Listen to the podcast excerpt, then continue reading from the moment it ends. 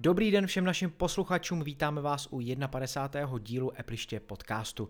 Jsme tu opět v naší slavné trojici, takže uslyšíte za mikrofonem mě, Tomáše Svobodu. Mě, Adam Makosa. A mě, Petra Škutům. No a doufáme samozřejmě jako každým týdnem, že vás neschvátila pandemie. My v třech tématech, které budeme dneska probírat, tak se o tu pandemii trošku tak jakoby otřeme. Každopádně největší událostí posledních týdnů, minimálně úplně toho posledního, tak je určitě představení nové generace iPhoneu SE, takže ho probereme horem dolem. Koukneme se taky na to, jak jsou na tom streamovací videoslužby, ať už je to Apple TV+, HBO Go nebo Netflix, protože v tomto období tak nabízí spoustu obsahu zadarmo a mají různé bonusy a podobně, takže si to projedeme. No a posledním tématem tak bude už to, co jsem zmiňoval, že se trochu otřeme o celosvětovou pandemii a probereme si chytrou karanténu, kterou u nás chce vláda zavádět, nebo už je zavedená, a řekneme si, co to vlastně znamená, co to obnáší a pro koho je to dobré a naopak komu by to mohlo možná i uškodit. No a teď už je tady Petr se svojí super nabídkou. Milí posluchači, chcete patřit mezi naše fanoušky? Pak zavítejte na síť Patreon, webová stránka i aplikace, kde se můžete stát fanoušky a podpořit nás, tak jako Jakub, Michal, Mr. B a nejnověji Petr Olša. Děkujeme. Za $1 vás takhle zmíníme a poděkujeme. Za $3 dostanete náš podcast o den dříve a v nesestříhané verzi s bonusy navíc.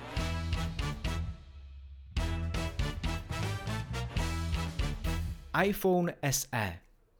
Skutečně takto se jmenuje novinka z dílny Apple, není tam žádná dvojka, že by to měl být iPhone SE 2 a ani nic jiného jako třeba iPhone 9. To jsou všechno názvy, o kterých se spekulovalo, ale nakonec teda Apple zvolil na prostou jednoduchost, kdy to nazval jako iPhone SE, a pokud byste potom na Wikipedii nebo někde scháněli v budoucnu informace o tomto telefonu, tak tam bude uveden jako iPhone SE a v závorkách 2020. Zřejmě, anebo já jako druhá generace. Tome, no, trošku zarazím, Apple i na svých stránkách uvádí v závorce druhá generace.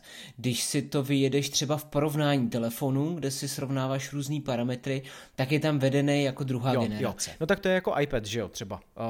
Když máš iPad, úplně ten nejjednodušší, ten nejlevnější, tak taky vlastně si ho kupuješ jako iPad, ale někde potom v popisu ho Apple uvádí jako třeba iPad 7. generace. Takže asi to bude 34. to bude generace. Potom, no. Ale jako asi to udělal dobře, že jo, než se tam jako zaobírat dalšíma číslíčkama. Co vy na to? Co vy jako vůbec na ten název říkáte? No, nebo je to jako matoucí asi pro vás? Jako? Je to matoucí, ale asi to není nic proti ničemu, no. Pro nás to matoucí není, protože my v tom žijeme, v té technice, ale pro obyčejného uživatele si dokážu představit, že to matoucí teda bude. No je pravda, že třeba co mám informace od jednoho e-shopu, tak mi říkali, že vlastně přes polovina uživatelů nebo zákazníků, který tam chodí, nakupují příslušenství, tak vlastně vůbec neví, jaký má iPad. Kdyby se jich zeptali, a jaký máte iPad, když na něj chcete kryt, tak oni řeknou, že neví, že se musí podívat. Takže jako docela to chápu, protože opravdu těch iPadů, těch různých generací a verzí už je fakt hodně.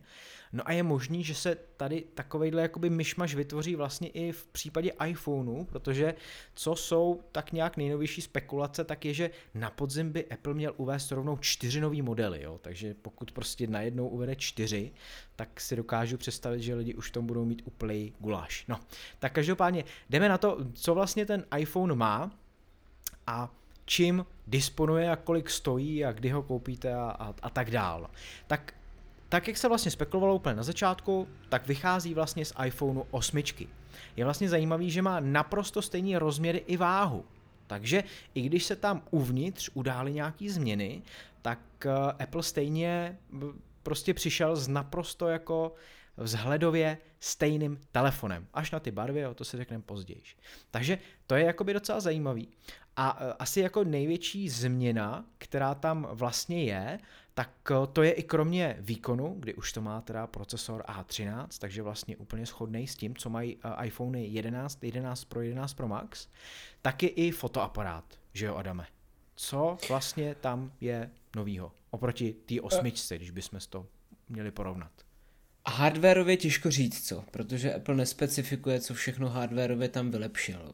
Možná ani nic, protože už u iPhone 10R jsme věděli, že i když má jenom jednu kameru hlavního fotoaparátu, tak dokáže pořizovat fotky v portrétovém režimu.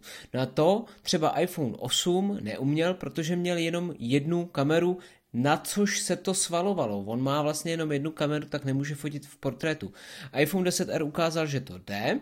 No a teďkon u iPhoneu SE vidíme, že to opravdu jde, protože i když je to starší, pravděpodobně parametr nějaký kamery, teda, kterou obsahoval už iPhone 8, tak ten výkon toho zařízení je natolik kvalitní, že dokáže softwarově všechny tyhle ty niance podchytit a dokáže nakreslit tu hloubkovou mapu, v který on rozezná to, který objekt je v popředí, který je v pozadí a podle tohoto pozadí dokáže softwarově rozostřit. Nicméně už u iPhoneu 10R to bylo limitované pouze na 3 vlastně ta studiová nebo portrétová nasvícení. Teďkon 8, protože je vlastně o generaci mladší, dalo by se říct, a má o generaci výkonnější ten procesor, tak umí kompletně všech 6. Já ti jenom zastavím, ty jsi řekl teďkon 8, takže už i ty si to pleteš, 8 s SEčkem. No. Vidíš to, hrozný, to než člověku přijde pod jazyk, no. Takže to SEčko umí teda všech 6, kdy je tam i ten černobílej high-key nasvícení, kdo ví jaký, na který se moc koukat nedá, protože je to hodně specifický a musíte kvůli tomu mít jednoduchou cenu. Co jsme se nicméně nedozvěděli, tak je ten fakt, jestli může být na scéně i něco jiného než lidská tvář, protože tím, že iPhone XR měl vlastně jenom jeden objektiv, potřeboval k určení rozeznání vlastně té scény určení lidského obličeje, a tím on dokázal nějakým způsobem vytvořit tu hloubkovou mapu. Tady se dá předpokládat, že to bude ten samý problém, takže pokud tam budete mít zvířátko, tak s nativní aplikací fotoaparát budete mít smůlu, budete muset pořídit řešení třetích stran, jako je třeba aplikace Halide, která si s tím neláme hlavu a dokáže tam prostě narvat i třeba obličej psa, kočky nebo jenom nějaký objekty, jako je kytka a tak dále.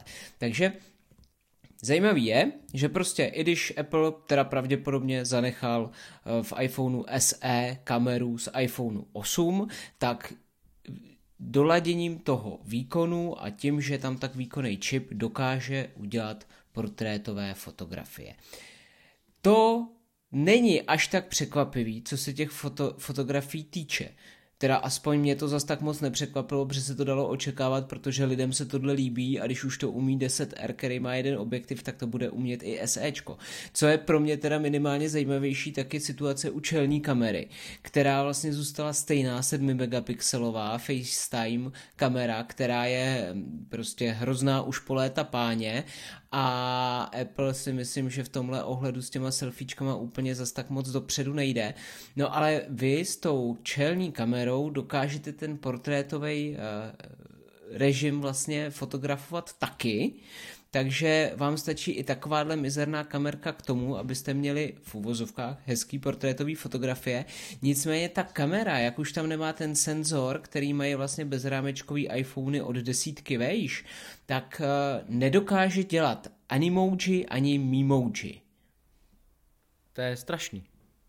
No, jako to prostě to, kvůli tomu bych ho nechtěl samozřejmě, ne, je to zjednodušuju, ale spíš chci poukázat na ten fakt, že hardware je jedna věc a software je druhá věc, takže pokud vy, nebo tahle, myslím tím, když se podíváte na ten čip, co dokáže a na tu specifikaci té kamery, co nedokáže, tak v kombinaci jste na tom vlastně docela dobře, protože pokud nepotřebujete dělat Memoji a Animoji, jakože většinou, sorry, ale fakt to potřebovat nebudete, tak vlastně máte docela dobrý fotky z toho ve finále, protože vás to prakticky v něčem neomezuje, protože řekněme si upřímně, kdo se přepíná na teleobjektiv nebo širokouhlej objektiv u nejnovějších iPhoneů, furt si myslím, že je to spíše taková ta hrstka uživatelů nebo takový ty nadšenci. Já ne.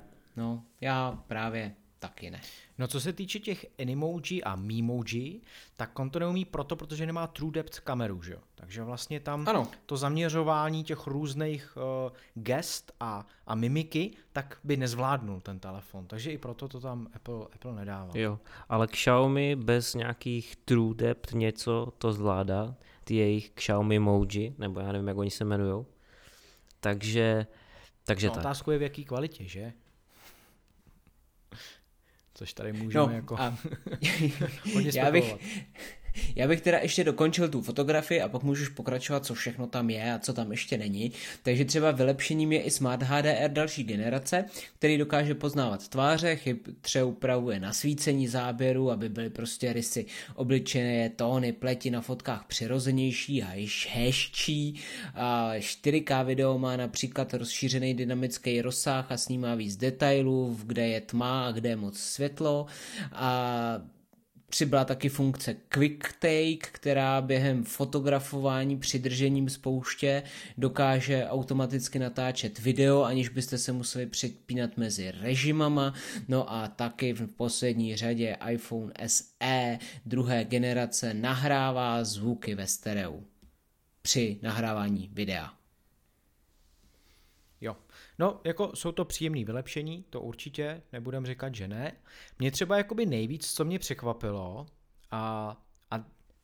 není to jakoby stran těch funkcí, ale toho, že vlastně všechny tři barevné varianty toho telefonu, které jsou teda bílá, černá a červená.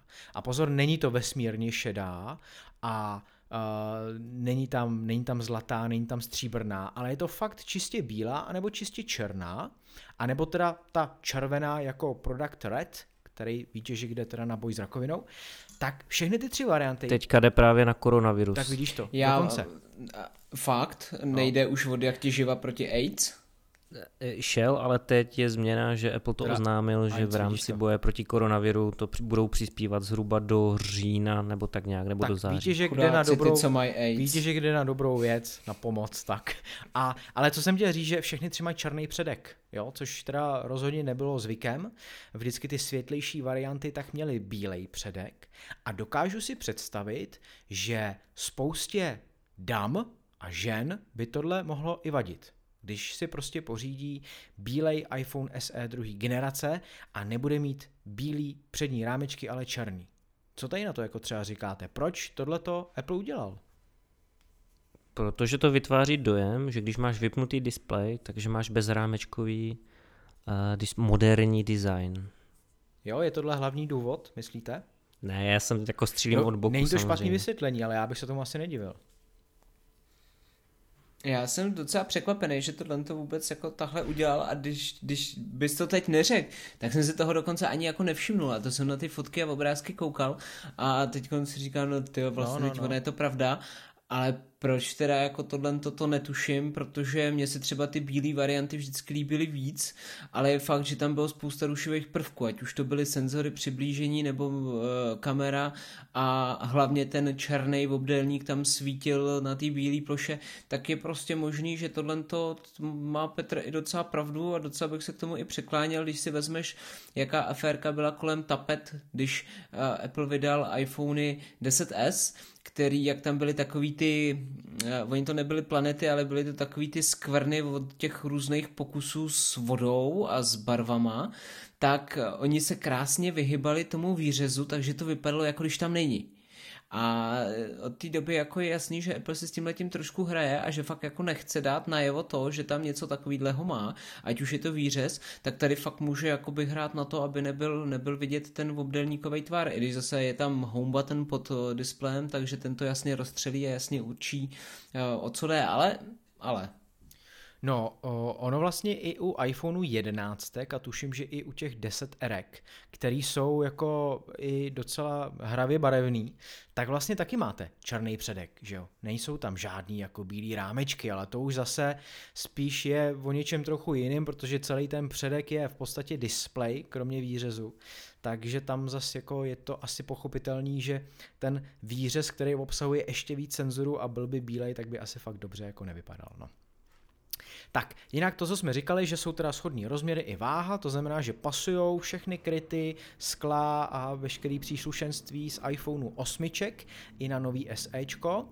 No a teďka jdeme na to, co ten telefon nemá. Tak my už jsme probrali, že vlastně nemá Animoji a Memoji, bohužel, ale nemá taky 3D Touch, což se asi dalo čekat, protože už jedenáctky o něj přišly, tak a 10R o něj přišlo jako první v roce 2018. Jo, dokonce 10R a 11 už se na to. Oni s tím začali, protože 10R má LCD display, promiň, že ti do toho skáču, a vlastně řešili, aby to bylo bezrámečkové, tenké, a co teď s tím, že? A kdyby tam zůstala ta vrstva na 3D Touch, tak to 10R bylo ještě tlustší, než už bylo, což 10R je celkem baculatý telefon. Tak vlastně tehdy to byl oficiální důvod, proč se zbavili toho 3D Touche, že tu vrstvu prostě odstranili a tím získali nějakých pár setin milimetrů nebo možná milimetr, aby to mohli stenčit. No a teď, když už v celé té produktové řadě aktuálně nových představených telefonů 3D Touch není, tak byla jenom otázka času, kdy zmiznej z těch nejlevnějších telefonů. Používáte 3D Touch aktivně? Ne. Ne. Fakt ne vůbec, jo? Ne. Vůbec. No já jsem si myslel, že pro mě to bude docela jakoby problém, protože 3D Touch jsem jako využíval velmi hojně a na spoustu věcí a na třeba, co mě jako hrozně bavilo, tak to bylo na klávesnici to používat, protože když jsem prostě měl kurzor někde a chtěl jsem ho mít jinde, tak jsem jenom silněji stisknul na klávesnici a pohyboval jsem se po ní tak jako prostě na touchpadu, že jo. No a teďka, když vlastně 3D Touch není, tak vy tohleto neuděláte, ale uděláte to tak, že dlouze podržíte prst na mezerníku. Takže vlastně musíte se trefit tím prstem na ten mezerník, tam ho podržet delší dobu. A můžete dělat to samý jako s 3D Touchem. No tak tady to je trošku jako něco, co úplně asi si zvyknu. Tak musím dodat, že teda v tomhle případě je teďkon, co mě napadá, asi fakt jediná věc, kde ho používám taky. No, takže asi nic, co by bylo úplně zásadního, že jo? Ne. Tak a potom ještě teda třetí věc a to, že nemá ten ultra širokopásmový, to je naprosto strašný slovo, Apple ho má napsaný dohromady, tuším, ultra širokopásmový čip Apple U1, což je teda čip, který by měl vylepšovat stabilitu a přesnost a hlavně by měl být rychlejší, co se týče bezdrátových přenosů mezi těma zařízeníma, takže když něco posíláte třeba pomocí airdropu mezi iPhonama a máte tam tu U1, tak by to mělo být rychlejší, mělo by to líp zaměřit toho uživatele, pokud jich je tam víc ve větší skupině a tak dál. Takže to iPhone SE nemá. Zase. A proč? Těžko říct, proč to nemá. Já bych tušil. Je to zvláštní, protože má přitom Wi-Fi 6. Ano. Má Wi-Fi 6, takže jako dalo by se předpokládat, že to je součástí nějakého jednoho čipu nebo nějaký soustavy čipů. Nicméně tady ta zpráva vyšla až po uvedení iPhoneu SE. Apple se tím samozřejmě nechlubí, ale vyšlo to potom. Nevím, jestli to vůbec má jakoby v porovnání, jo? To bych se musel podívat, nebo jestli vy se kouknete, kluci, někdo, jestli vůbec Apple uvádí na webu, že ten telefon nemá U1 čip. No a není on tam prostě jenom proto, že se tam nevejde? Protože když si vezmeš, já nevím, jestli ho měla 8, ale silně pochybuju, ne? To je otázka posledních pár generací. To je otázka generací. jedenáctek. Tak a spíš to bylo, spíš to bylo tak nějak braný za to, že prostě pokud má A13 procesor, tak bude mít i ten U1 čip, že jo? No. Tak asi to není prostě v součástí toho procesoru a je to něco navíc. Každopádně mě trošku přijde vtipné, že vlastně nejlevnější telefon Apple má Wi-Fi 6 a jeho aktuální portfolio MacBooků nemá Wi-Fi 6, takže v podstatě Apple nám jasně ukazuje, co si myslí o počítačích a co si myslí o iOS zařízeních, kde postupně nasazuje všude Wi-Fi 6. No, já tady v tom případě, jako jsem to chtěl s vámi i trochu probrat, jestli jako Wi-Fi 6 je technologie, o kterou bychom měli už teď nějakým způsobem stát. Mně to přijde podobný jako 5G pro mobilní data, kdy vlastně stejně spousta routerů, který teďka fungujou, tak tu Wi-Fi 6 nepodporujou, že jo? Podporujou 5, dříve jako Wi-Fi AC a to je to nejrychlejší, co teďka vlastně máme. Routery s Wi-Fi 6 už samozřejmě jako jsou na trhu, už si je můžete koupit, nicméně jako ta rychlost, která je teďka s Wi-Fi 5, mně přijde třeba naprosto dostačující. Nebo možná Petr, jestli nám to osvětlí trochu víc, jestli tam jsou ještě nějaké další výhody. Já to určitě neosvětlím, já ti jenom řeknu, já nad tím přemýšlím zase trošku jinak, ale místo odpovědi ti dám zase jinou otázku. Proč Apple upřednostňuje Wi-Fi 6 v telefonech, když právě by to využili spíše profesionálové, kteří pracují v nějakých studiích nebo pracují v nějakých prostě jiných podmínkách, mají jiné požadavky na výkon sítě a nedává to do počítačů. Proč upřednostňuje telefonní zařízení? Jako napadá mě jedna věc, že přes tu Wi-Fi ty telefony si posílají mnohem více dat i mezi sebou třeba, nějaký ten airdrop a tak dál. Ale stejně by bylo fajn, kdyby to bylo i v počítačích. A druhá věc je, že já si myslím, že Apple prostě tak nějak už tuší, že ty telefony čím dál tím míň lidí obnovuje každý rok, takže to je i sázka do určité budoucnosti, takže třeba pokud ten telefon vydrží 3 roky, tak prostě v té době už ta Wi-Fi 6 bude zase více rozšířená, než je teď. No, mě ještě napadla jedna taková věc, že vlastně proč to Apple nedal už teď do MacBooku, tak to je proto, protože asi to není ještě technologie, o kterou by ty profesionálové stáli. To není pravda, protože výrobci typu Lenovo, Dell, HP a spol, tak ti už Wi-Fi 6 ve svých nejnovějších notebookích mají. Takže Apple je zase pozadu, pak. Nebo prostě Apple... Kálí na Macy. Vysoká na ně. To. No tak uvidíme, jestli ještě ten rok přijde nějaká obnova MacBooků. Říká se, že ano, že by do konce roku měla přijít nějaká aktualizace, takže ta už by Wi-Fi 6 si myslím určitě měla mít, tím jak to Apple rozjel v telefonech. No, další věc, co je zajímavý a asi to nepřekvapí, je, že iPhone 8 a 8 Plus už Apple neprodává. Asi by to vůbec nemělo význam, aby někdo teďka si kupoval iPhone 8. Nebo přijde vám, že jako teďka, když někdo chce... Prachy. No, že... Hele, oni docela spadli. Já, co jsem koukal na ty ceny, tak oni se dali sehnat už za 8 000.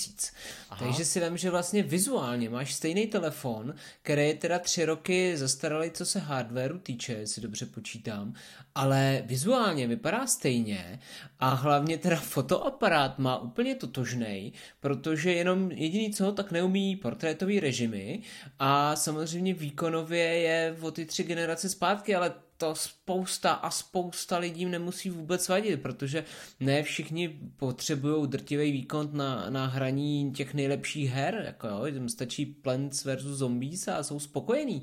Takže si myslím, že to je jasný krok, proč to udělal, že jo, protože by se tím kanibalizoval svoji novinku, takže to nemá smysl, aby nadále je 8 nabízel. No tak ta 8 začínala na 13 500. A teďka vlastně SEčko začíná na 13. Takže jako rozhodně cenově by se to neobhájil a to, jestli někde koupíte 8 za 8 000, si říkal, dá se koupit jako nová 8 za 8 000 v nějakém obchodě? Jasně. Určitě dá. SEčka se prodávaly jednou dobu, teď už myslím nejdou sehnat vůbec, ale ty původní SEčka, ty malé, ještě nedávno šli koupit za 5 000. Jo, no tak to je docela, si myslím, zajímavý pro lidi, kteří nechtějí za telefon utratit nějaký velký balík. Tak jinak teda, jaký tam jsou další body, koho by to vlastně mohlo zajímat, jo? Protože cena, jsme si řekli, začíná na 13 000 korunách, je to teda za 64 gigabajtový úložiště, což si dokážu představit, že zase stačí méně náročnímu uživateli, úplně v pohodě. A proč by to ještě jako ty lidi měli jako vůbec chtít, protože zase Jakou máme jako konkurenci mimo Apple? Ta konkurence je poměrně velká a cenově je ještě daleko přijatelnější, že jo? Tak já si myslím, že lidi to jako takhle. Jo, to se dostáváme k tomu, co jsem si tady napsal do poznámek úplně nakonec, ale ty si musíš uvědomit, do jaké kategorie patříš, že jo? Protože pokud si normální uživatel, který není lapený v Apple ekosystému, tak jako my, tak máš jako opravdu na výběr z hodně kvalitních telefonů. Můžeš si třeba teďka v aktuální cenové hladině do 13 000 Kč, tak seženeš Samsung Galaxy S10e, seženeš Huawei P20 Pro, seženeš Xiaomi Mi Note 10 a mohl bych jmenovat prostě plno kvalitních telefonů, které všechny mají moderní bezrámečkový design, mají lepší fotoaparát než iPhone SE, mají minimálně dvojnásobnou kapacitu úložiště, dokážou dělat jak portrétní režim, tak natáčet prostě videa a všechny tady tyhle kejkle, kterýma se chlubí iPhone SE a dost často i v lepším rozlišení a v lepší kvalitě. Mají taky často buď ověřování, nemají samozřejmě Face ID, protože to je jako applovská věc, ale mají nějakou variantu Face ID plus, ještě k tomu Touch ID, kdežto v iPhoneu SE je vázaný pouze na Touch ID, jo, a tak dál, jsou lehčí, mají delší výdrž na baterii. Nechtěl bych být takový uživatel, který si může vybírat. Naopak, pokud jste typická Apple ovečka, nějaká i ovce, tak je to prostě jednoduché. Chceš levný, malý, kompaktní telefon, koupíš si iPhone SE a neřešíš. Prostě ta cena je přijatelná pro někoho, kdo je prostě lapený v Apple ekosystému, má tam už kontakty, má tam data, má to provázané třeba s počítačem nebo s iPadem. Ten asi nemá co řešit a pokud se levný přenosný telefon jde do něj, pokud chce malý telefon a jde do něj, i když hodně lidí, co jsem četl na sociálních sítích, když jsem psal článek na Super Apple, tak je zklamaných z toho, že vlastně on to je malý telefon, ale není to malý telefon, protože prostě původní SEčko bylo fakt kompaktní telefon, které si strčil, dá se říct, i do kapsy u košile. Jo, to už tady z toho designu té osmičky už vyplývá, že už to úplně nejde, už je to větší telefon, navíc je to takový ten, někteří si stěžovali, že to je takový ten obláskový design, že prostě, že on je takový zakulacený celý, že špatně se drží v ruce, že je kluský. A hodně lidí se taky pozastavuje nad tím, že Apple nikde reálně neuvádí, jestli navýšili výdrž baterie nebo ne, protože původní osmičky, sedmičky, to nebyli zrovna jako borci ve výdrži na baterii.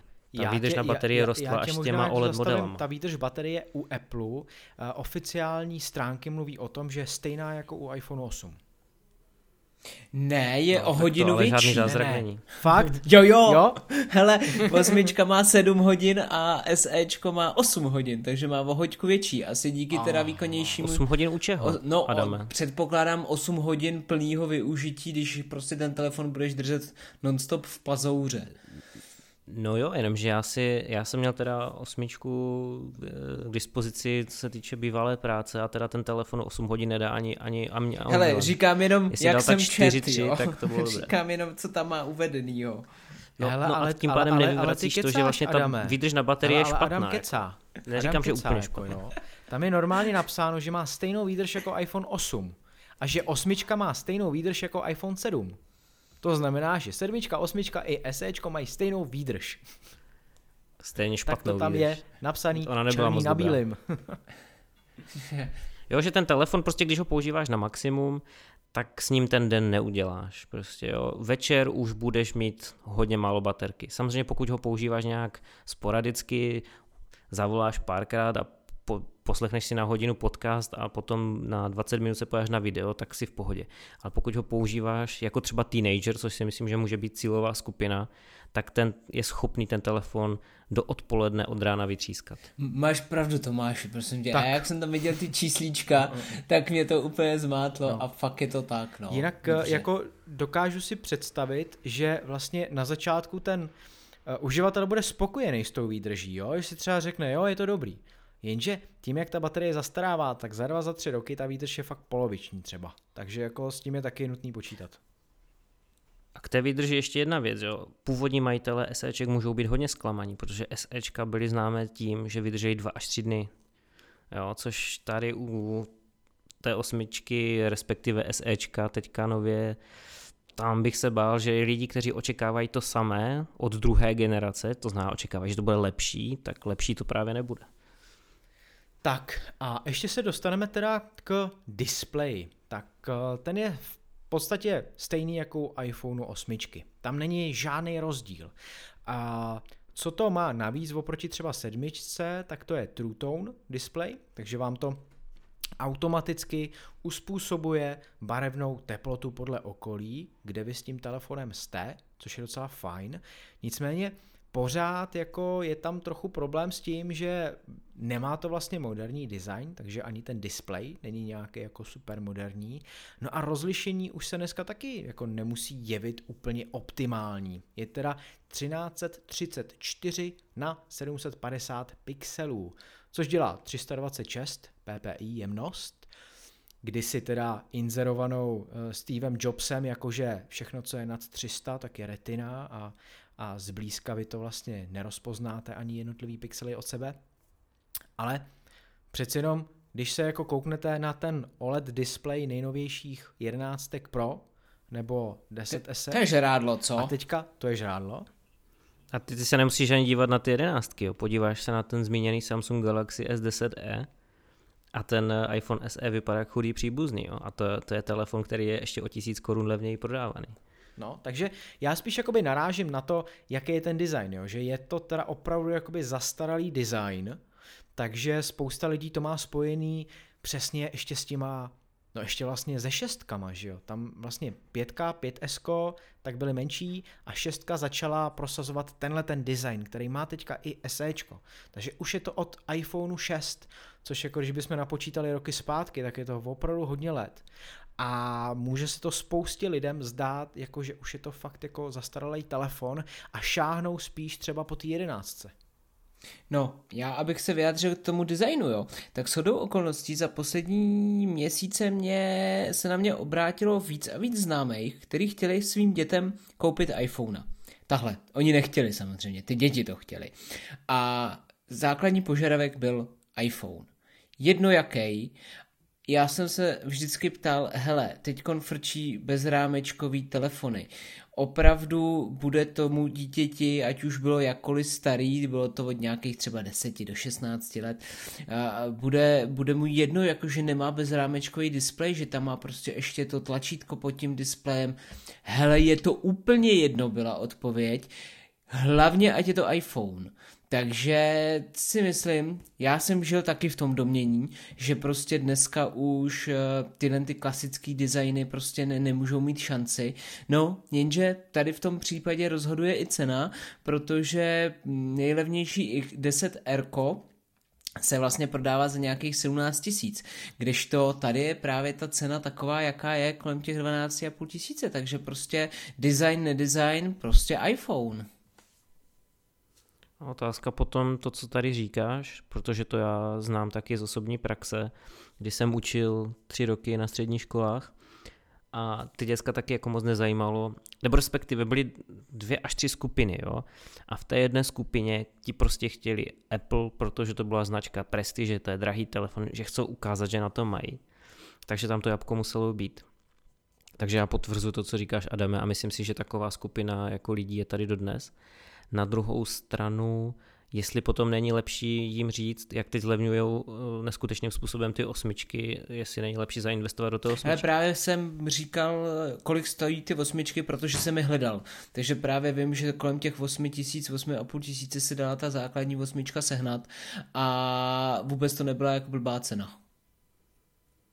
No a ty v podstatě ani tolik nestrácíš, jo? Ušetříš 4 000 a v podstatě nestrácíš tolik, jo? Tak sice tam není A13 a tady tyhle věci, ale člověka, který si to kupuje vůli tomu, aby tam měl na zadní straně jablíčko, tak tomu to bude úplně fůst. No já upřímně, jakoby největší právě problém vidím v té rychlosti toho procesoru, protože ta A13 samozřejmě je rychlejší, to je jasný, ale vydrží ti taky daleko delší dobu, takže je nutný si myslím počítat i s tím, že když si pořídí teďka někdo 8, tak mu vydrží, dejme tomu 2-3 roky a za ty 3 roky tak už bude určitě pociťovat jako poměrně velký zpomalení. Za ty 3 roky už si koupí jiný telefon. No dobře, ale když by si pořídil, dejme tomu to SEčko, tak mu může vydržet třeba o rok díl. A je nutný jako si říct, jestli ten rok, 2 navíc s tím dražším telefonem se mu nevyplatí trochu víc. Ale možná nad tím takhle nepřemýšlí každej. No. Ale myslím si, že ten rozdíl té rychlosti v těch dalších letech už bude dost jako znát mezi nimi. Tady jde o to, my jsme už kdysi dávno jsme na to narazili, jestli takhle vůbec uvažuje technologicky nepolíbený člověk a zákazník. Jo? Když on přijde do obchodu, já si myslím, ale možná se pletu, že běžný člověk, který se nezajímá o techniku a prostě chce jenom něco od Apple, tak si ten telefon koupí a je mu úplně jedno, jak dlouho bude mít aktualizaci, jestli bude podporovaný ten telefon, nebo jestli bude pomalejší nebo rychlejší, prostě chce mít něco od Apple. Já to nejsem schopný ilustrovat úplně na telefonech, protože tam Apple dost často ty aktualizace tlačí až trošku násilně, ale třeba u počítačů, já znám plno zákazníků, kteří jsou spokojení uživatelé MacBooku Air 2013, 14 a těchto modelů a mají tam třeba operační systém typu El Capitan, jo? A prostě vůbec je to nepálí. Takže já si myslím, že běžný uživatel, který tím pádem ale neposlouchá asi ani tenhle podcast, tak tento podle mě vůbec, ale vůbec neřeší. Asi máš pravdu, že tomu běžnému uživateli stačí prostě jít do toho obchodu a koupit si nový telefon od Apple, ať už sobě má Bůh ví co. Tak možná bych to teda uzavřel tohle téma, protože už jsme docela dlouhý. A poradili byste někomu, zeptám se takhle, poradili byste někomu, protože nepředpokládám, že vy dva byste si SEčko kupovali, poradili byste někomu, aby si to SEčko koupil? A jestli jo, tak komu? Záludný, co? Já mám pocit, že už jsem to řekl, že pokud je člověk lapený v Apple ekosystému, to je první podmínka, a chce něco levného, malého, anebo levného, nebo malého, nemusí tam být to A, tak prostě iPhone SE je jasná volba, že jo? Tam není potřeba moc co řešit. Vyjma toho, že teda tady přichází do hry ten iPhone 8, ale je potřeba si říct všechno to, co jsme si tady řekli, čili že je pomalejší a dříve zastará. Ale pokud je člověk nezaujatý a není lapený v té zlaté kleci toho Apple ekosystému, tak já bych to s klidným svědomím nedoporučil. No, já bych ho doporučil všem, kteří chtějí nový iPhone a mají omezené finanční prostředky, ale nechtějí si kupovat staré železo v podobě iPhone 8. Takže třeba když bych to vzal na sebe, tak třeba manželka, která používá 6S, tak ta by ho rozhodně uvítala. Za prvý nový barvy, takže přece jenom ten design by byl aspoň v tomhle ohledu trošku jiný. A výkonnostně samozřejmě by si polepšila, takže ty kytičky proti zombíkům by jeli o to rychlejc, možná by rychlejc stříleli a bylo by to jednodušší a ona by ten level uhrála o to dřív a rychlejc, ale hlavně ten portrétový režim jako takovej by tam asi použila, protože fotit dětičky, zvířátka, ty fotky jsou prostě líbivý, i když nejsou dokonalý, když se nedáte na monitor počítače, tak v tom telefonu jsou úplně dostačující a prostě vypadají hezky. Takže je tam bonus v tom, že ten telefon má zajištěnou tu podporu, alespoň co se toho iOS týče, co se týče nového hardwaru a všeho, tak v tomhle ohledu by se těm lidem vyplatil. Pokud samozřejmě se nedbá na výkon, tak nemá smysl kupovat SEčko a stačí koupit tu 8, která dá se předpokládat, že teď ještě v těch různých shopech půjde o nějakou 500 minimálně níž, protože se jí budou snažit obchody prostě zbavit. Tak, na tomhle se asi výjimečně shodneme všichni 3, takže já bych to uzavřel.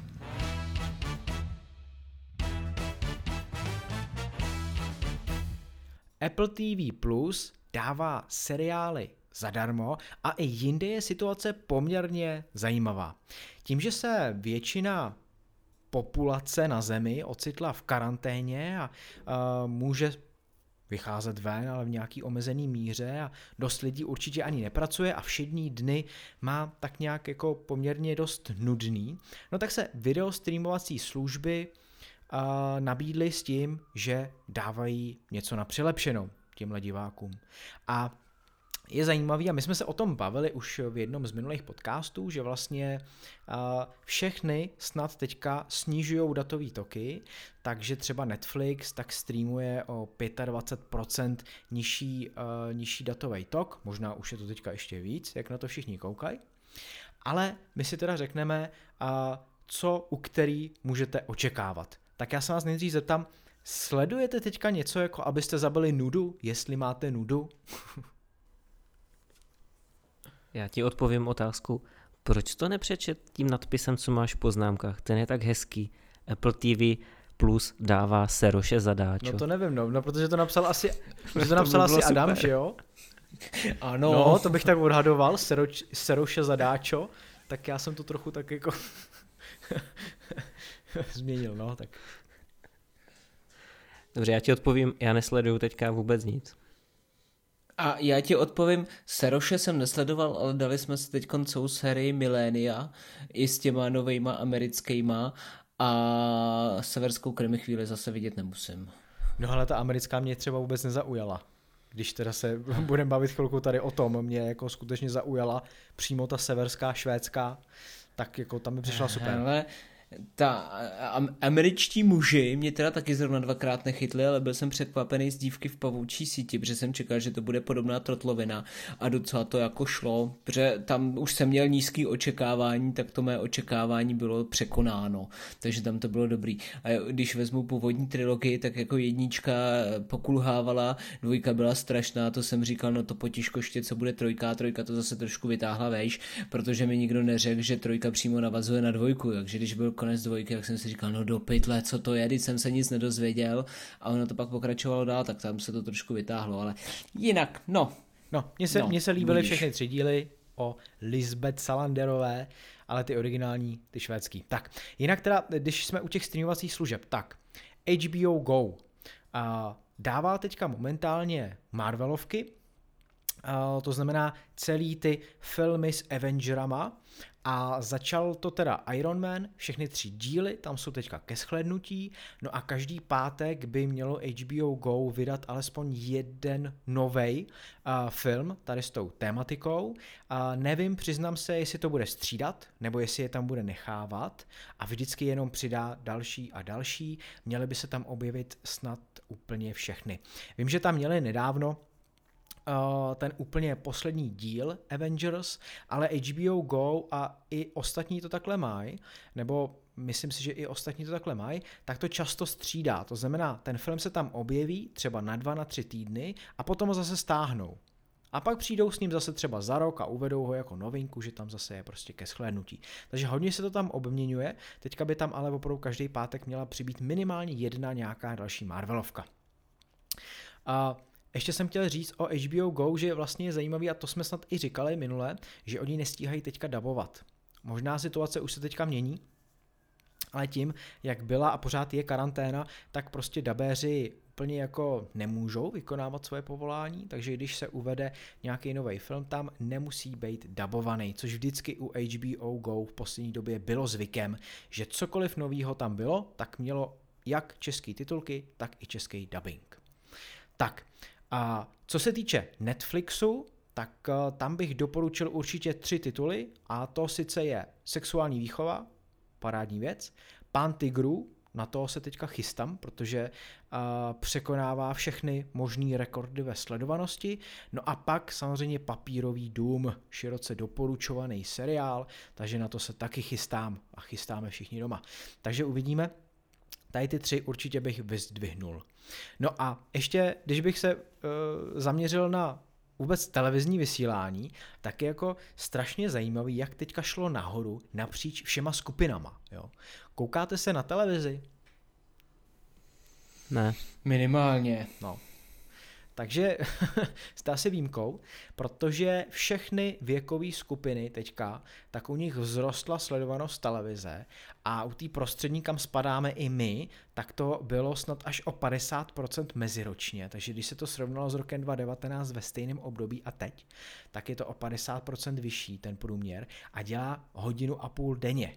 Takže 1,5 hodiny denně 30-tník sleduje teď průměrně televizi. Jo, a já ti řeknu proč. Protože ten třicátník má dítě a sleduje to se svým dítětem, jak se jmenuje ten konkrétní kanál, ale vím, jak se jmenuje ten pořad. A ten pořad se jmenuje Učitelka. No? A oni učitelkujou spolu i s těma dětma, víš, proto se zvedla ta sledovanost.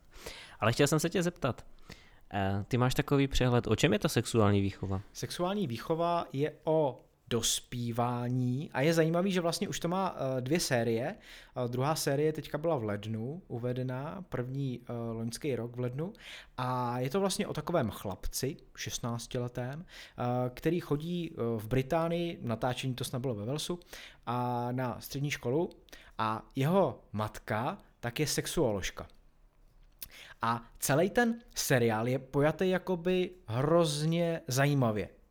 U žádného jiného jsem tohleto ještě neviděl, protože vlastně, když se kouknete na první díl a celý ho shlídnete, tak si říkáte, tyjo, z jakého vlastně je to roku, jo? Jako do jakého časového období je to vsazený, protože to vypadá, jako když to jsou nějaký 70. 80. léta. Všichni mají starý hadry, jezdí starýma autama, všechno vypadá tak jako staře, ale hrozně jako retro. Je to taková retro designovka fakt, že to není takový jako ošuntělý, ale takový naleštěný retro. No a pak vlastně ve druhém dílu vidíte, jak ten hlavní představitel jako zvedá iPhone a s někým si píše, jo. Takže vlastně je to stylizovaný do nějakých 80. let, ale je to v současnosti. No a on tam boří takový tabu, co se týče sexuální výchovy, kdy zjistí, že vlastně spousta jeho spolužáků má velký problémy v tomhletom tématu. A začne jim radit, protože má nějaký v sobě skrytý dar a zřejmě taky převzal něco po té svý mámě, která jako je uznávanou sexuoložkou. No a on všem jim radí, jako jak mají udělat tohle, jak mají udělat tamto. Je to takový jako hodně peprný. Normálně? Mně to přijde, že to je o tobě, protože ty nám tady vždycky radíš, na které erotické stránky zavítat a máš o tom asi, fakt přehled. Asi proto mě to tak zaujalo prostě a přirostlo mi to k srdci, jo, takže to Ne, ale jako rozhodně doporučuju všem věkovým skupinám. Ten seriál je snad od 15, myslím, že, nebo od 16 je doporučovaný, takže pokud vám je 16 a víc, rozhodně se na něj podívejte, pokud jste to ještě neudělali. Já bych teda ještě sdělil, jaká je situace v Apple TV+, která samozřejmě tam furt platí, že za 139 Kč měsíčně můžete využívat neomezeně ten obsah, který tam je. Zkušební dobu máte pouze na 7 dní. Když si koupíte nový iPhone SE, budete mít Apple TV+ zdarma na celý rok. Nicméně teďkon Apple udělal tu věc, že, jak sám říká, po omezenou dobu nepotřebujete předplatné na vybrané tituly. Ty tituly jsou třeba Servant od M. Night Shyamalana nebo populární alternativní seriál o dobývání vesmíru For All Mankind nebo příběhy amerických přistěhovalců Little America či teenagerská romance Dickinson. To je z takových těch jakoby hlavních stěžejních, vlastně dalo by se říct seriálů, ale nechybí ani pořady pro děti, třeba Helpsters nebo Snoopy ve vesmíru, nebo Tajemný pisatel. Ty jsi vyjmenoval celou nabídku Apple TV? A právě, že tu doplním až teď, abych dodal, že bohužel tam nejsou ty největší taháky, které jsou v rámci teda Apple TV+, a to sice The Morning Show a C. Takže ty, pokud chcete vidět, tak ty si furt musíte zasvakat, nebo to musíte stihnout v 7denní zkušební době. Poslední dobou tam je ještě velice jako docela dobře chválený kritikou seriál Mythic Quest, Raven's Banquet. Jo, tak ten teda, kde to máš to chválení, protože já na to slyším brutální hejty a viděl jsem teda jako půl dílu a to je totální blbost a krávu. Hele, neviděl jsem, nemůžu říct, protože jak to není zdarma, tak já to samozřejmě nesleduju, ale viděl jsem nějaký titulky, ale teda nebudu soudit dle svého, protože fakt nemám názor, takže na to kašlete. Takže Mythic Quest ne, koukněte spíš na to, co je teď zadáčo. No, já jenom přiblížím, proč mě to nezaujalo, protože to má být o herních vývojářích a jejich trablech a jako prostě o vývoji softwaru obecně a tak dál. Ale z pohledu Apple, který očividně o dané oblasti nemá absolutně páru. Takže to tam nesedí, plus je tam takový ten hyperkorektně připoťouchlý Apple humor. Já nevím, jak to jako správně napsat, nebo popsat. Až to není vlastně vtipné vůbec. Takže je to takové jako křečovité, že vlastně jako nevíš, jestli se máš smát nebo ne a jestli ta scénka je vtipná nebo ne. Je to zvláštní. Každopádně Servant by za shlédnutí stál, tam taková zajímavost, že tam hraje třeba Ron Weasley z Harryho Pottera, jednu z postav, takže můžete si vybrat, je to zatím teda po omezenou dobu, nepotřebujete předplatné, jak ta doba bude omezená, Apple blíže nespecifikoval, můžete na to koukat samozřejmě na všech zařízeních, kde Apple TV jakoby poskytuje svoji aplikaci, takže v iPhonech, v iPadech, v Macích a v Apple TV jako takový, dokonce samozřejmě i v televizích, jako jsou Samsung, LG, Sony, Vizio, nebo zařízení, jaký jsou Roku či Amazon Fire TV, tak všude, kde je prostě aplikace Apple TV dostupná, tak tam můžete tenhle obsah sledovat zdarma, budete ho mít hned na domovský obrazovce, takže tam šupejte a koukejte. A já možná ještě jako řeknu, že pokud se nechcete spokojit s tou nabídkou, která je zdarma, chcete jít do předplatného Apple TV+, tak rozhodně doporučuji již zmíněný The Morning Show. Já jsem k tomu byl hodně skeptický, říkal jsem si, bude to krávovina, hrajou tam známí herci, Apple hlavně na to chce utáhnout a jinak to bude blbost, ale určitě to tak není, aspoň podle mě, protože už jsem viděl prvních pár dílů a je to hodně, ale hodně takový jako provokativní, až jsem si říkal, že na Apple jako fakt moc. Každopádně rozhodně doporučuji The Morning Show.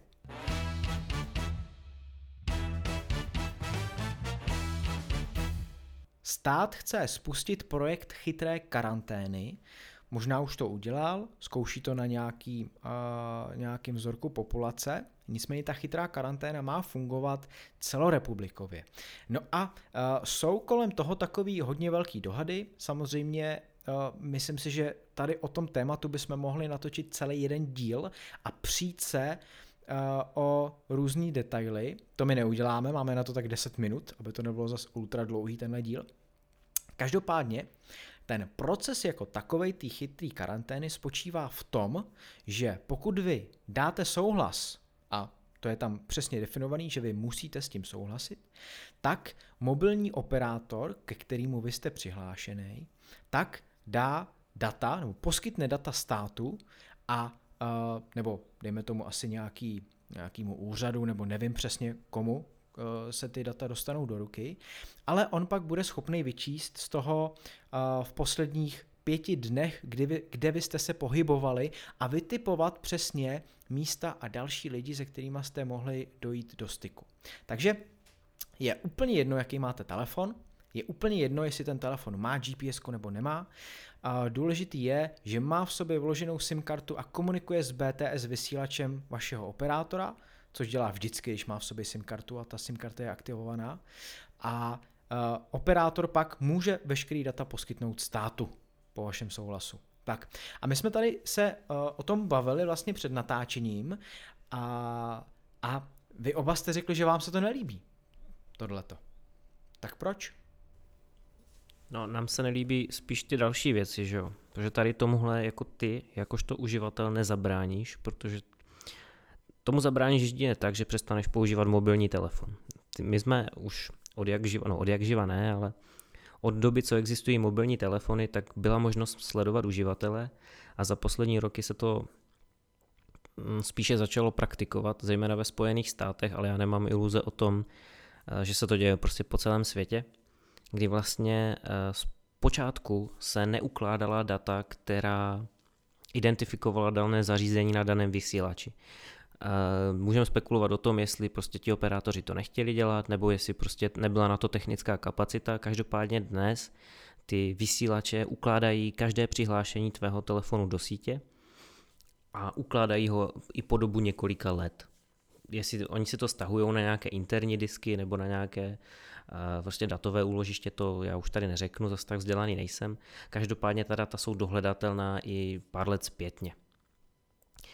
Tudíž tomuhle se úplně zabránit nedá, to bys musel kompletně jako zrušit, přestat chodit ven bez telefonu, což já se teda přiznám, že momentálně dělám. Ale ne z důvodu, že bych nechtěl být sledovaný, ale protože prostě mám pocit, že té elektroniky už je kolem mě nějak moc. A ty Apple Watch na ruce stačí. A co se týče tady téhle chytré karantény, tam jde spíš o to, že vlastně oni se snaží tady tahle data poskytnout krajské hygienické stanici, čili každý kraj má nějakou svou hygienickou stanici a když prostě ty jsi pozitivní na koronavirus a nemůžeš si vzpomenout, kde všude jsi byl, která místa si navštívil, s kým se spotkal, tak vlastně na základě tvého souhlasu oni vytáhnou ta data z těch vysílacích stanic, z těch BTSek a vlastně jsou schopni dohledat, kde se přesně chodil a s kým asi tak zhruba se mohl potkat. Jo, ale není to, údajně to není nikterak konkrétní, že nevytáhnou konkrétní čísla lidí, prostě jenom ty oblasti, kde si chodil, tak přibližně budou vědět. Já bych to přibližně upřesnil, že když jsi ve městě, tak ta přibližnost je velmi přesná, protože ve městě potřebuješ hodně vysílacích stanic, aby si pokryl daný počet obyvatel a hlavně ve městě budovy snižují dosah vysílacích stanic, takže jich je více. A na střechách budov, případně na nějakých komínech, na školách, ty vysílače jsou, takže ta přesnost je tam třeba i několik metrů. Naopak na vesnici, kde není ten provoz tak velký a není potřeba těch vysílačů moc, tak se ta přesnost snižuje třeba i na stovky metrů. Jo, takže takhle to principiálně funguje. Říká se tomu vzpomínková mapa. A ty musíš poskytnout ten souhlas. Když ho neposkytneš, tak ta krajská hygienická stanice prostě pracuje s tím, co jí řekneš. Když jí řekneš nesmysly, tak prostě mají k dispozici nesmysly, když jim řekneš pravdu, tak řeší prostě pravdu, že? Tak v rámci boje proti koronaviru asi úplně si nebudeš vymýšlet. Tady jde spíš o ty elektronické, takzvané chytré vychytávky, co vymysleli chytré hlavy z iniciativy té chytré karantény, a to je aplikace e-rouška, která teda zatím není k dispozici pro iPhone, ale teď jsem dohledal na Twitteru, že by snad do 14 dnů měla vyjít i pro iPhone, momentálně teda k dispozici pro Android, a ta spoléhá na to, že uživatelé si zapnou tu aplikaci, pokud to správně chápu, a tím, že dneska většina smartphonů má zapnutý Bluetooth, tak jsou schopni si ty telefony mezi sebou povídat, nebo jak to říct, laicky. A díky tomu vlastně jste schopni říct, s kým jste se potkali, případně kde jste chodili, a zase to má poskytnout informace těm hygienikům, kteří potom jsou lépe schopni dohledat ty osoby, případně ty lokace, kde jste se pohybovali. No, takže je to samozřejmě hodně na hraně, je to hodně diskutabilní, jestli něco už se dá považovat za porušování soukromí, anebo něco... Tohle je stále dobrovolné, že jo? Jakože pořád si to člověk víceméně asi v dobré vůli nainstaluje do telefonu a asi to zapne, protože nikdo z nás neví, kdy vlastně kde se pohybuje a jestli se může nakazit.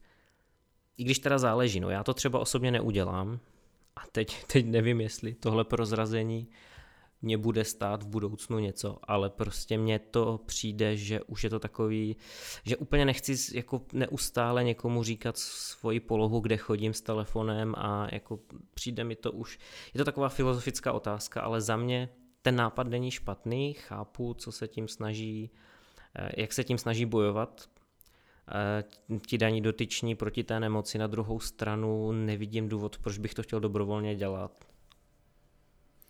Tak, Adame, ty na to máš stejný názor? Prosím tě, já tohle víceméně tak nějak jako úplně neřeším, jo? Protože přece jenom člověk, jak není úplně ve velkém městě a není úplně zrovna v takovém tom epicentru, dalo by se říct, jako je třeba Jižní Morava, kde to vlastně zkoušejí, tak u nás v Jižních Čechách je víceméně klid a mír. Takže já se poslední dobou snažím spíš od všech těch informací odprostit a neřešit to, protože se shledávám stále s vícero a vícero informacema, který hovoří různý a různý věci, buď tak či onak, protože jednou je dobrý tohle, za týden je dobrý tohle a třetí týden už je klid a nic se neděje, takže dalo by se říct, že je mi to tak nějak jedno. Já si žiju ten svůj život v té domácnosti zavřenej, protože se nikam nesmí, že jo, takže jsem tady, chodím maximálně se psem, telefon mám neustále sice při sobě, Bluetooth tam mám neustále zapnutý, jak jsem zjistil, ale naštěstí po mně ještě nikdo nejde, nikdo po mně nic nechce a díky bohu jsem zdrav, takže zatím tohleto bych asi řešil až ten moment, když by fakt nastal pro mě osobně nějaký problém a nějaký větší řešení. Jo. Teďkon si dokážu představit, že vlastně já s někým fakt do styku nepřijdu, protože Tábor není zrovna velký město a když jdu tady ten náš okroužek se psem, tak nepotkám pomalu živáčka, takže se nemám ani kde nakazit, od koho a tyhle ty věci fakt jako naštěstí teda mě nechávají tak nějak jako stranou a vyloženě se o to nezajímám. Takže spíš, jak říkal Petr, je asi dobrý, že mají nějaký plán, že to chtějí nějak řešit a pak je na daný osobě, jestli ona jim ty data poskytne. Samozřejmě smysl to má, aby ty data poskytla a řekla s kým, kde, co a jak a podle toho se dohledali další nakažení. Já bych se bál spíš toho, co bude potom. Jo, jako jak ty data dál budou zpracovávaný a co všechno se o tom člověku můžou a nemusí dozvědět a jestli bude i nadále sledovaný už bez jeho souhlasu. Hele, já jsem na tohle furt malá ryba, aby si na mě někdo něco vzal, ale věřím, bej to nějaký milionář, miliardář, politik a tak dále, tak se to dá asi i dobře pak třeba zneužít, ale říkám, jako úplně do toho nevidím. No, tady do toho ty si poskytl takový oslý můstek, protože ty nebudeš mít na výběr. Já, jak jsem tady mluvil o té aplikaci e-rouška, tak tu si instalují dobrovolníci dobrovolně v rámci té chytré karantény. Ale Apple s Googlem, nezávisle na české e-roušce, vymysleli úplně stejný princip, ale oni to chcou udělat v rámci systému jako takového. Čili to bude přímo systémová funkce. Bude fungovat úplně na podobném principu jako aplikace e-rouška. Čili ty zařízení naše smartfony budou mezi sebou neustále komunikovat pomocí Bluetooth, a vlastně umožní takhle zjistit, s kým my jsme byli v kontaktu a když budeme nakažení, tak vlastně ty data budou schopni předat těm daným státním orgánům přímo jako systémovým řešením, aniž bychom si instalovali nějaké aplikace a tak dále. Já se teda předpokládám, že se to bude využívat spíše na západě, nevím jak tady u nás. Každopádně důležitá informace je, že ať se vám to líbí nebo ne, tak prostě to půjde systémovou aktualizací. Čili všichni, co mají iOS 13 a mají zařízení, které podporuje iOS 13, tak to dostane systémovou aktualizací. A ti, co mají Android, tak to bude od verze 6.0 a výš. Údajně, ale nevím jakým způsobem, protože oni na tom neustále ještě pracují, údajně by tam měla být možnost nějak tomuhle sledování zabránit, ale nepíše se vůbec jak, jestli to bude tím, že vypnete to Bluetooth, nebo tím, že zakážete polohové služby, nebo jako kdo ví. Jo. Momentálně je to takové prapodivné a obě společnosti, i Apple, i Google, slibují, že ta data budou silně anonymizovaná. To potom sice nechápu, když teda to budou silně anonymizovaná, jak teda chcou určit ty osoby a ty lokace, kde jsme teda jako chodili a potenciálně nakazili další lidi, budiš. Každopádně z té dobrovolnosti se to trošku v rámci dobra zvrhává v to, že vlastně naše telefony dobrovolně budou udávat mezi sebou. Ale já jako jsem asi v tomhle fakt paranoidní a Tomáš mě teď musí zastavit a určitě mě vrátit na zem nebo něco takového. No, asi to udělám, Petře, protože já ještě jsem chtěl zmínit mapy.cz od Seznamu, což je populární aplikace. Já jako ji mám taky staženou v telefonu, nevyužívám ji aktivně úplně, ale líbí se mi, že mají možnost vlastně si ty mapy stáhnout offline a můžete třeba si prostě stáhnout, já nevím, v rámci Chorvatska, Itálie podobně, když tam potom někdy v budoucnu pojedete a nemusíte plýtvat mobilní data. Každopádně, oni se zapojili taky do toho projektu Chytrá karanténa a tím, že vy sdílíte svoji polohu, která na stránkách Seznamu je definovaná jako, že to je anonymní sdílení polohy, tak už jste zapojení. A mě zarazilo poměrně jakoby to číslo, protože přímo na hlavní stránce mají číslovku 979 165. A to je počet lidí, kteří si zapnuli sdílení polohy. Jo, takže je to skoro 1 milion lidí, skoro 1 milion uživatelů, který anonymně sdílejí polohu jenom tím, že mají nainstalovanou aplikaci mapy.cz a mají tam to sdílení polohy povolený.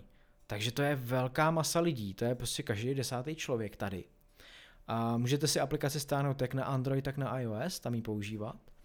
A je to jako zajímavý, já se musím kouknout sám, jestli to tam mám nebo to tam nemám, protože já jsem vlastně žádnou akci neprováděl. Já jsem nic nedělal. A tu aplikaci tam mám nainstalovanou, ale nepřišlo mi žádný upozornění na to, že bych to měl zapnout, že bych měl něco změnit. Jasně, jenomže otázka je, jestli to funguje jak mapy od Google, které tě sledují automaticky. V momentě, kdy ty jednou povolíš přístup k GPS, tak už ho mají pořád. A Google to samozřejmě jako argumentuje tím, že to zlepšuje vyhledávací algoritmy a tady tyhle nesmysly navigaci. A ty jsi schopný potom si vyhledat vlastně veškerou historii až třeba několik let zpátky, kde jsi byl, co jsi tam dělal a tak dále, že? Protože ty googlovské mapy neustále odesílají a uchovávají ta data, kam ty kde chodíš, jo, ty body zájmu a tady tyhle věci. A mimochodem dělají to i Apple mapy.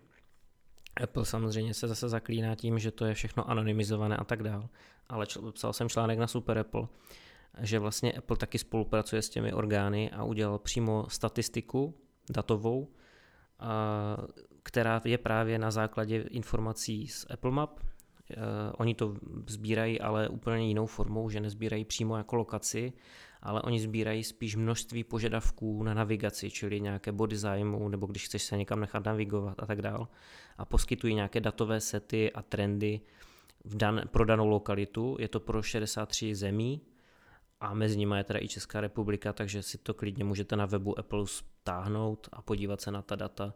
Je to takové zajímavější, není to tak konkrétní jak u toho Google a předpokládám, že to asi nebude tak konkrétní jak u těch map.cz, ale ty Apple mapy nás taky tak trošku sledují. Tak já to uvedu na pravou míru, teď jsem tu aplikaci zapnul, mapy.cz, a rovnou na mě vyskočilo okno s tím, že můžu udělit souhlas s tím sdílením. Takže já můžu dát, že nechci, můžu dát, že s tím souhlasím, jsou tam dvě volby, nemůžu to okno zavřít. Takže musím se rozhodnout, buď to nebo to. A Seznam tam ještě píše k tomu 2 odstavce, ve kterých mimo jiné uvádí, že po skončení epidemie, nevím, jak to bude ohraničení, jestli až skončí nouzový stav nebo kdy, tohle to jako teda přesně jako je definovaný, tak ze svých serverů ty data smažou. Takže věřit tomu můžeme, nemusíme. Každopádně je to zajímavé vyřešení. Zaujalo mě to, že skoro 1 milion zařízení, nebudu říkat asi uživatelů, ale skoro 1 milion zařízení už odkleplo to tlačítko, že souhlasí. Takže aktivně museli do té aplikace aspoň vstoupit. A co odklepneš ty? To je otázka. Aha. Já jsem jí zavřel, tu aplikaci teďka, aniž bych se rozhodl. Fuj, to nechci. A hodil jsi to dál. A hodil jsem to dál a teďka to neřeším. Jasný. A otázka je, kolik lidí to okno reálně četlo a prostě to jenom odklepu. To tlačítko souhlasím je velmi zvýrazněný, zelený, krásný takový a to tlačítko teď ne, tak je takový hodně vybledlý s hodně jemným textem, takže. Teď ne, tam je napsané, ano. To zní jako, že teď ne, ale vyskočím na tebe znovu. Myslím si, že je možný, že ti to bude vyskakovat jako pořád, když to odevřeš. Asi, při dalším načtení aplikace asi. Zřejmě znova se okýnko objeví.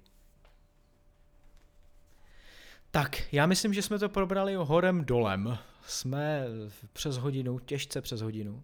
A je něco, co jsme nezmínili a ještě teda jsme chtěli říct.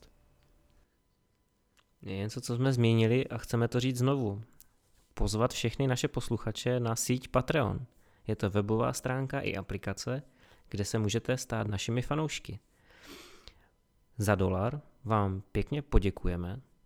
A to poděkujeme vám jako Jakubovi, jako Michalovi, jako mistru B a jako Petrovi. A nebo za $3 vám poděkujeme a ještě dostanete přístup k naší nesestříhané verzi, která vychází obvykle o den dřív.